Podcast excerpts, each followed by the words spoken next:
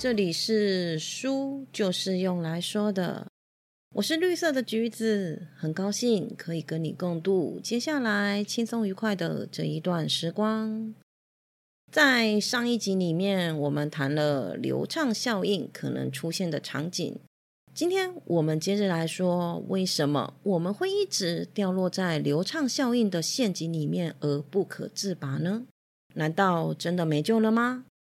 其实，认知偏差是演化数千年的强大适应机制的副产品，它能够帮助我们这个物种的存续，所以我们没有办法随便的就把它关掉。而流畅效应呢，就是衍生自后设认知这个规则。什么是后设认知呢？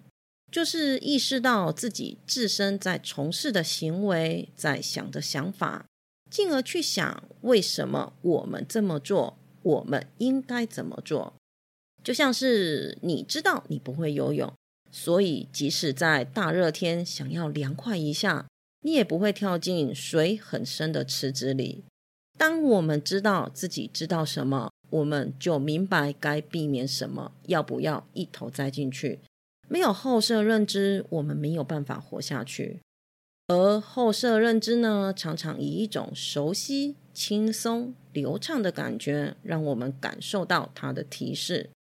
对于我们知道的人事物，或者是我们会做的事情，我们会有熟悉感。但熟悉感就是一种经验法则，让我们不用花太多力气找出够好答案的应急方式。就好比说，每天早晨你喝的那一杯鲜奶。你不可能每一次要喝之前都先想一下它的营养成分是不是适合你，或者是喝了它会不会中毒这些问题，所以只好仰赖熟悉感，理所当然的喝下去了。大脑要不断的接收庞大的资讯量，因此它经常会超捷径，以简化所见所感，但相对的熟悉感。也引发了我们上一集谈到的那些流畅效应的场景。虽然流畅效应有时会让我们误入歧途，但是它是非常有用的，因为它的好处远大于它偶尔造成的错觉让我们付出的代价。最有名的例子就是庞氏错觉。庞氏错觉呢，又称为铁轨错觉。人类的大脑会根据物体所处的环境来判断它的大小。当两条相同大小的黄线放上前方和远处的黑线铁轨上，就会感觉远处的黄线看起来更为巨大，因为大脑会自动代偿将远处的物件视为较大的。但引发庞氏错觉的系统呢，也让我们能够感受到世界的三 D 结构。所以，与庞氏错觉共存是值得的。这么说来，我们真的无法避开流畅效应了吗？当然不是这样子的。虽然流畅效应源自于认知系统的适应力，但不代表我们无力加以克服。有一个很简单的解决之道，那就是透过亲身尝试来让任务没有那么流畅。上一集谈到的自制吐司失败，就是亲身尝试的最佳证明例子了。试做一次，你就会知道，烤一条吐司不是你脑中想的那么流畅。试跳一小段 BLACKPINK 的舞蹈，你就会发现手脚没有那么协调。试着把拉链的原理在纸上一条条的书写出来，你就会明白，原来你知道的远比你以为的少。你自己就会给自己回馈，不需要别人来帮你破除假象。但偏偏这么明显的解决途径呢，真正付诸行动的人却不多。人们总是以为在脑海里面把流程跑几遍，不运用身体和肌肉，就算是亲身尝试了。你在心里模拟的每一件事情都会运作顺畅，也会使得过度自信变本加厉。唯有真切的使用身体去执行过，你才能够知道自己的程度究竟是多少，也才能够努力的去修正它。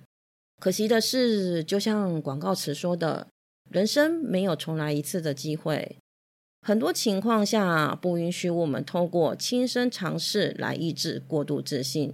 这个时候呢，就要考虑规划谬误和乐观了。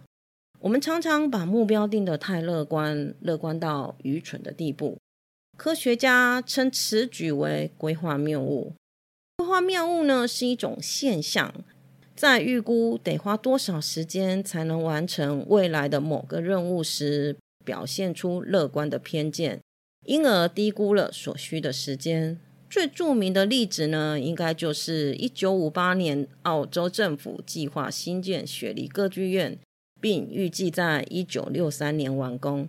但是呢，它一直到了一九七三年才正式落成，足足超时了十年。超时完成不是只发生在国家的基础建设工程上，我们一般人也很常见哦。有规划谬误的人。通常只专注于细节而缺乏全盘的考虑，他们往往假定事态发展一帆风顺，但现实中经常出现许多难以预料的因素，例如分心或者是生病。他们也不会把过往的经验和意外列入考虑，认为之前的情况不会再发生。每当需要设定新的截止线时，他们就会坚信这一次一定会顺利。却不知道自己已落入了恶性循环里面。我们通常会认为，事先拟定具体且详细的计划就可以规避掉规划谬误。但是，以采购圣诞礼品的研究报告结果来看，事实和我们理解的不太一样。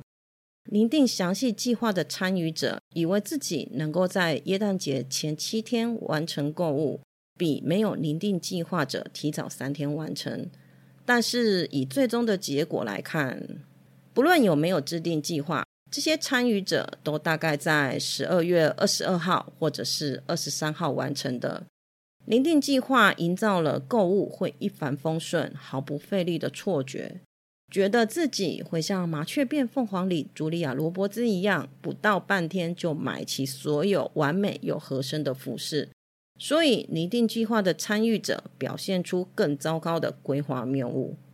尽管如此，这不代表我们就要随遇而安，不用提出按部就班的计划，而是要把任务分解成为数个小步骤，为每一个步骤设定期限。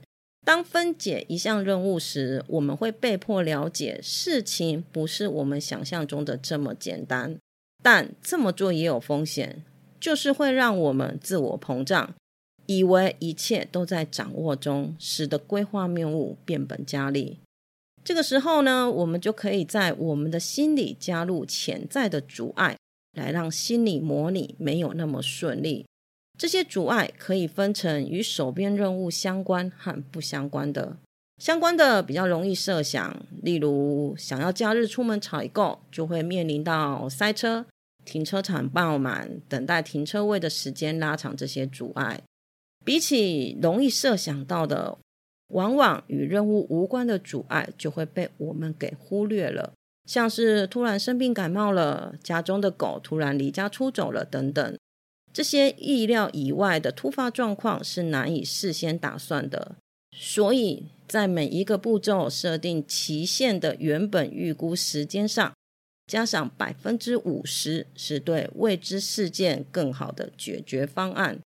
原本你觉得两天可以做完的事情，规划时别忘了要改成三天哦。我们当然不会因为烤坏一条吐司，或者是打不出拉链的运作原理而有生命的危险，但是在人生的这一条长路里面。我们却会因为自以为是的顺畅，高估了自己，而忽略了隐藏的危机，导致人生轨迹的改变。俗话说：“人无远忧，必有近虑”，还是有它的道理存在的。你说是不是？谢谢你今天的收听，你的追踪是我成长的养分。动动手指，让我可以慢慢的长大。希望今天的内容可以给你一点点新的想法。我们下次见，拜拜。